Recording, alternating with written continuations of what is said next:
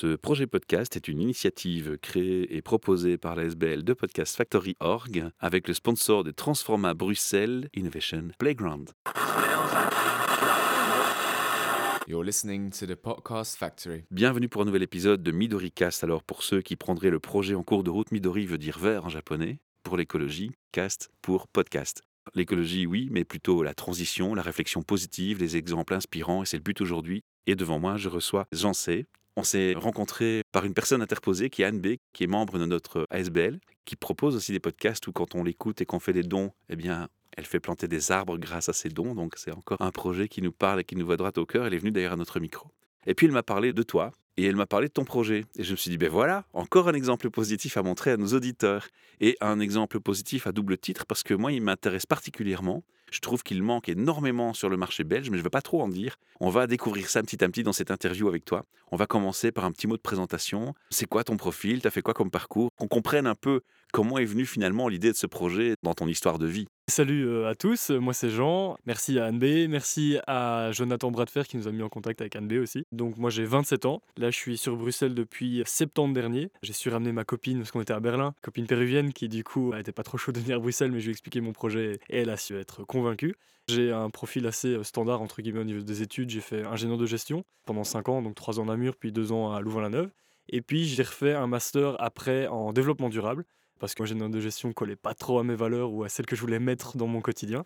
J'ai refait deux ans à Berlin en développement durable. Donc, euh, c'était un peu ce que je faisais en ingénieur de gestion, mais avec des valeurs sociales et environnementales appliquées à chacun des thèmes. Donc, c'est vraiment cool. Avec des gens hyper inspirants, genre vraiment une classe de 40 personnes de tout horizon, là où j'ai rencontré ma copine d'ailleurs. Tous avec des profils vachement différents et avec des ambitions, une culture aussi vachement différente. Donc, du coup, ça a permis de, vraiment de m'ouvrir et de comprendre un peu mieux comment le monde fonctionnait, m'ouvrir à d'autres euh, thématiques et problématiques. Tu es sorti du parcours scolaire et estudiantin depuis quand? Depuis 2020. Et tu as 27 ans. J'ai deux questions par rapport à ton parcours. Tu as déjà travaillé pour des patrons? Mais déjà, j'ai fait des stages. J'avais un premier stage dans une grosse boîte d'import-export de fruits et légumes. Ils m'avaient vendu le truc un peu euh, genre on fait de l'agriculture raisonnable, etc. Bon, c'était vraiment une toute petite partie. Et puis j'ai fait un autre, mais là c'était vraiment un plus en test pendant mon deuxième master. J'écrivais déjà mon mémoire à propos du recyclage dans la mode textile. Mais je me suis dit c'est bien de faire un stage peut-être pour voir un peu l'autre côté. Donc avant d'être indépendant, peut-être voir un peu ce que c'est de travailler vraiment dans une grosse boîte. J'ai fait un stage dans une grosse boîte de consultance. La question qui m'interpelle dans ton parcours, c'est quelle est la prise de conscience? Elle s'est faite comment? C'était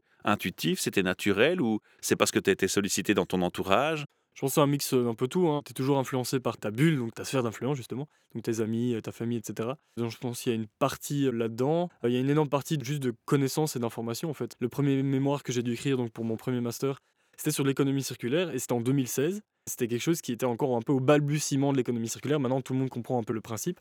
Et en fait, j'avais simplement vu à la télé des mecs qui réutilisent des pains dans les Deleuze, etc., les pains impropres à la consommation, entre guillemets, enfin, ils sont juste euh, durs et, secs, mais bon, on pourrait toujours les manger. Ils les réduisent en espèce de farine et avec, ils refaisaient de la bière. Je trouvais le concept incroyable de réutiliser des déchets pour pouvoir faire quelque chose qui a de nouveau de la valeur. Alors qu'à la base, le pain, euh, là en question, il est juste mis, dans les meilleurs des cas, au compost, mais c'est un déchet qui a de la valeur et qui n'est pas utilisé. Quoi. Et je trouvais le principe incroyable. J'ai gratté un peu dans l'économie circulaire, dans les circuits courts. Et c'est là que les prises de conscience et les notions sont venues. C'est ça, c'est vraiment de l'information, de la connaissance, et de se dire, ok, il y a beaucoup de déchets, il y a moyen d'avec les déchets refaire des nouvelles matières premières. Je trouvais ça incroyable. Puis après, tout ça, ça découle à une problématique, problématique des déchets, les productions industrielles, etc.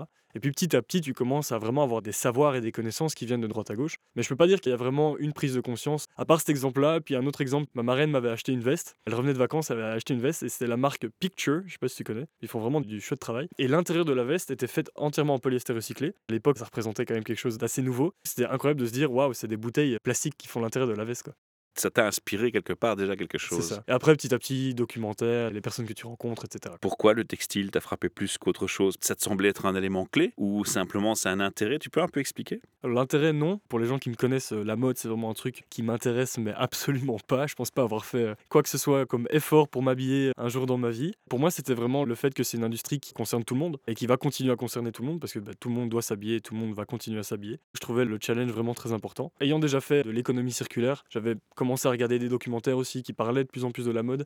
Et l'économie circulaire, je trouve, était vraiment un système intéressant à mettre en place parce qu'un vêtement peut redevenir un vêtement. Il n'y a pas beaucoup d'industries dans lesquelles on peut vraiment avoir une boucle circulaire quand la logistique sera prête. Et donc, du coup, le challenge était euh, assez intéressant.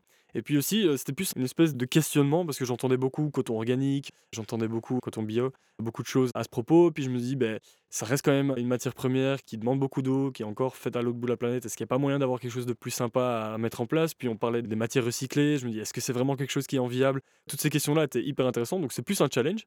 Et puis je me suis rendu compte qu'en fait, il n'y a pas beaucoup de propositions. On voulait faire un peu des vêtements avec les marques de notre SBL, un peu pour les gens qui font une donation, les remercier ou faire un crowdfunding. Avait plein d'idées et on été très vite confrontés en fait à une offre sur le marché qui est fort limitée, voire parfois pas crédible. Et alors le comble, c'est que j'ai testé des gens qui se profilent avec une action environnementale, avec une attitude informatique Green IT, et puis te vendent des t-shirts, t'expliquent un peu le même discours que tu me tiens, quoi.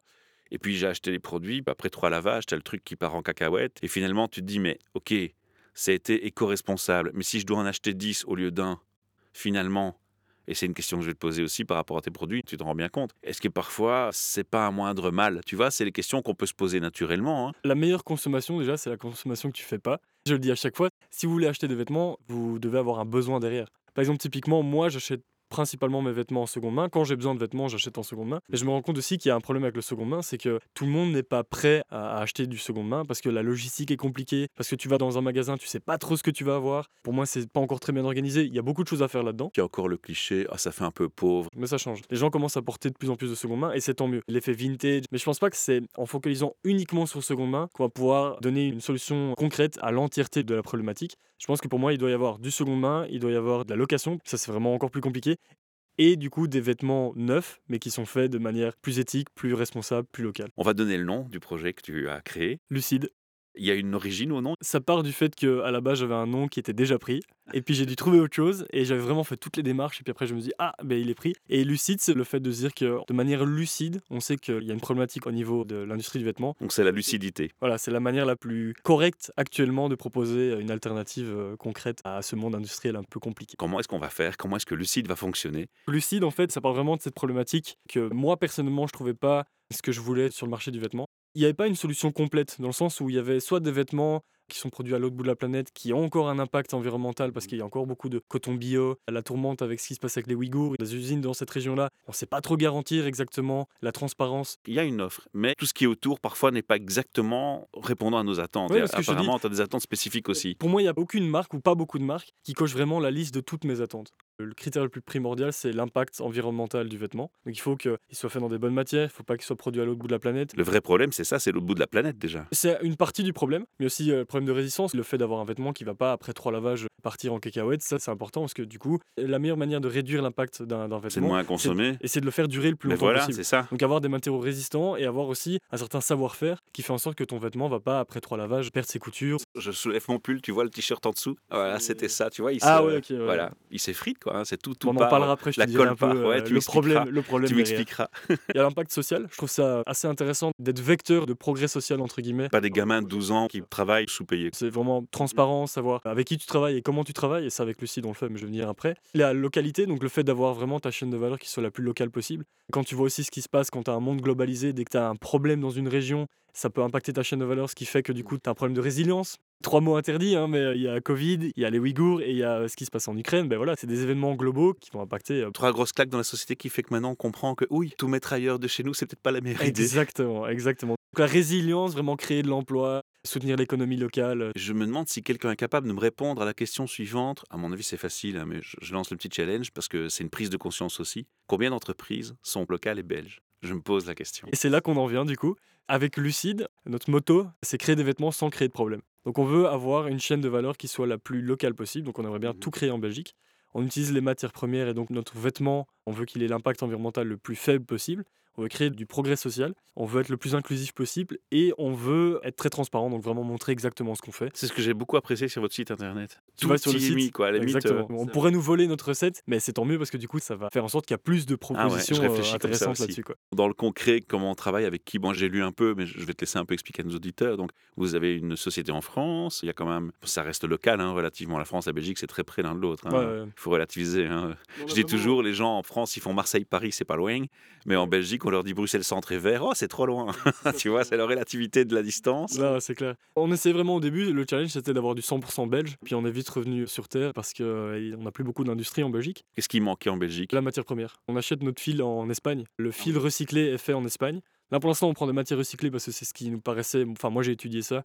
Et au niveau de l'impact, c'était ce qui était le plus réduit et en même temps le plus industriellement parlant prêt. On pourra parler du lin, du chanvre, ça c'est des matières qu'on aimerait bien mettre dans nos prochaines collections. Du chanvre français ou belge, ce serait, super intéressant d'avoir ça. Mais ça, ce sera pour les prochaines collections. Là pour l'instant, le recyclé, c'est vraiment ce qu'il y a de mieux et ce qui est de plus accessible et facile à mettre en place, entre guillemets, quand on démarre aussi petit et qu'on n'a pas encore de pouvoir de vraiment recréer une chaîne de valeur. Donc ce fameux fil en Espagne, c'est du plastique recyclé C'est 45% coton recyclé. Ça, c'est des déchets textiles. Donc quand on coupe un vêtement, le vêtement, il n'est pas carré, il n'est pas rectangulaire. Donc il y a toujours des chutes.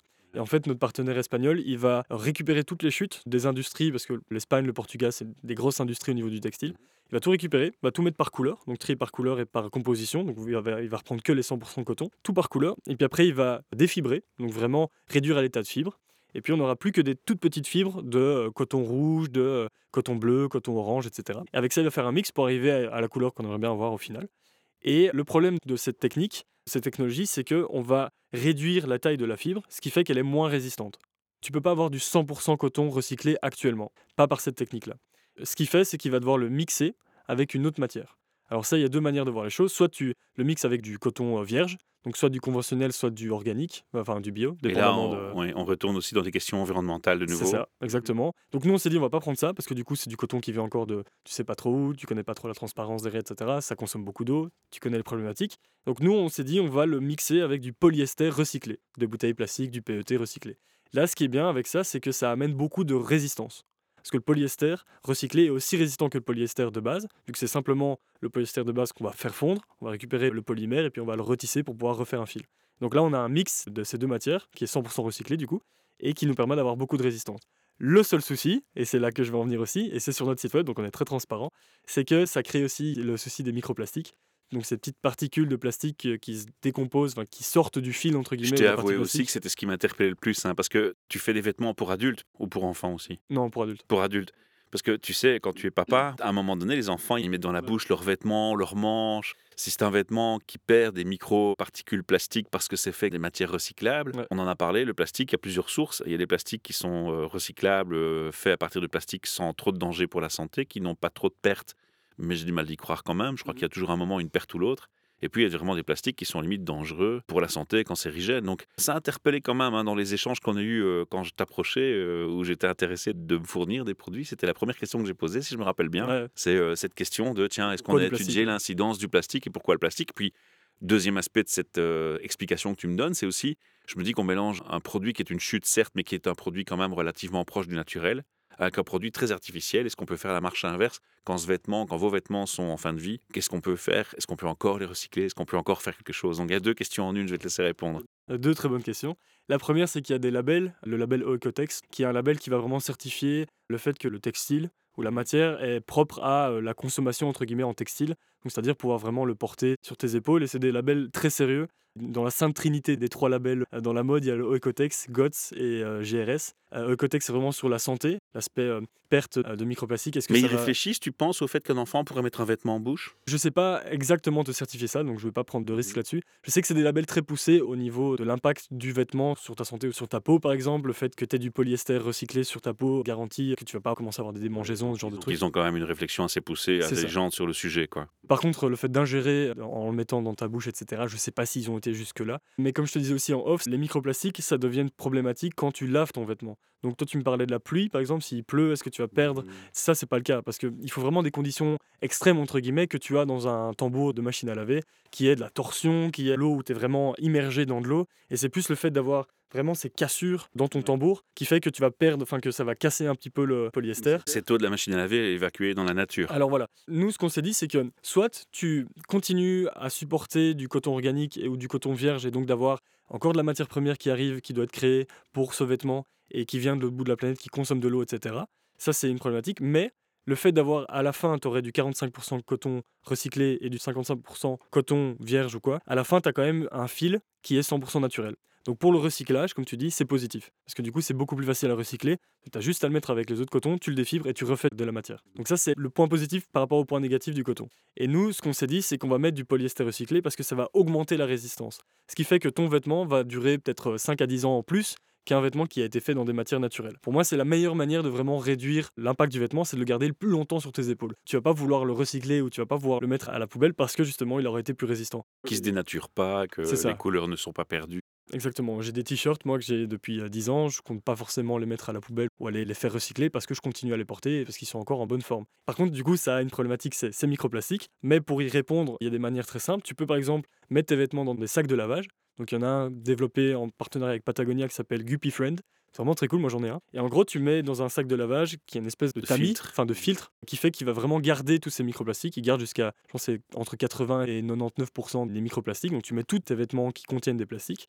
Et à la fin, quand tu as fait 3 ou 4 lavages, tu peux même les récupérer. Ce qui restent tous au même endroit, dans un coin du sac. Et donc tu peux les prendre et aller en disposer en mettant dans la poubelle blanche ou bleue, dépendamment de où tu habites déjà. J'ai joué un peu l'avocat du diable, j'étais un peu provoqué sur les choses qui sont le plus touchy forcément et les choses qui freinent le plus les gens qui font une réflexion un peu plus poussée sur un choix conscient d'achat ou pas. Évidemment, je suis aussi conscient que quand on achète du textile classique dit naturel, avec l'impact écologique que tu as expliqué, il faut pas se leurrer. Souvent, ils sont colorés avec des teintures qui sont, elles, de toute façon catastrophiques au niveau environnemental.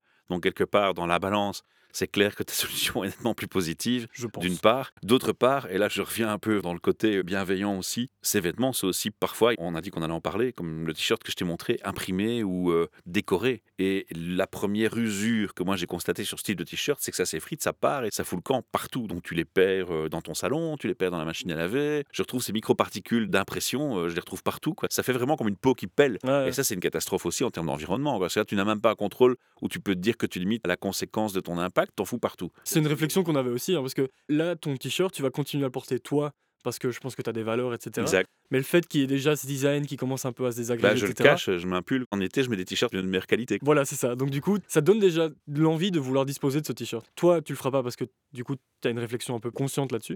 Mais beaucoup de gens, c'est un facteur qui fait qu'ils vont disposer du t-shirt et qu'ils vont aller en racheter un autre. Par exemple, pour notre t-shirt, on a décidé de pas floquer ou de pas imprimer dessus. On brode. Ah, les auditeurs ne le voient pas. Il est en train de se déshabiller devant moi. Ça devient chaud aussi le podcast.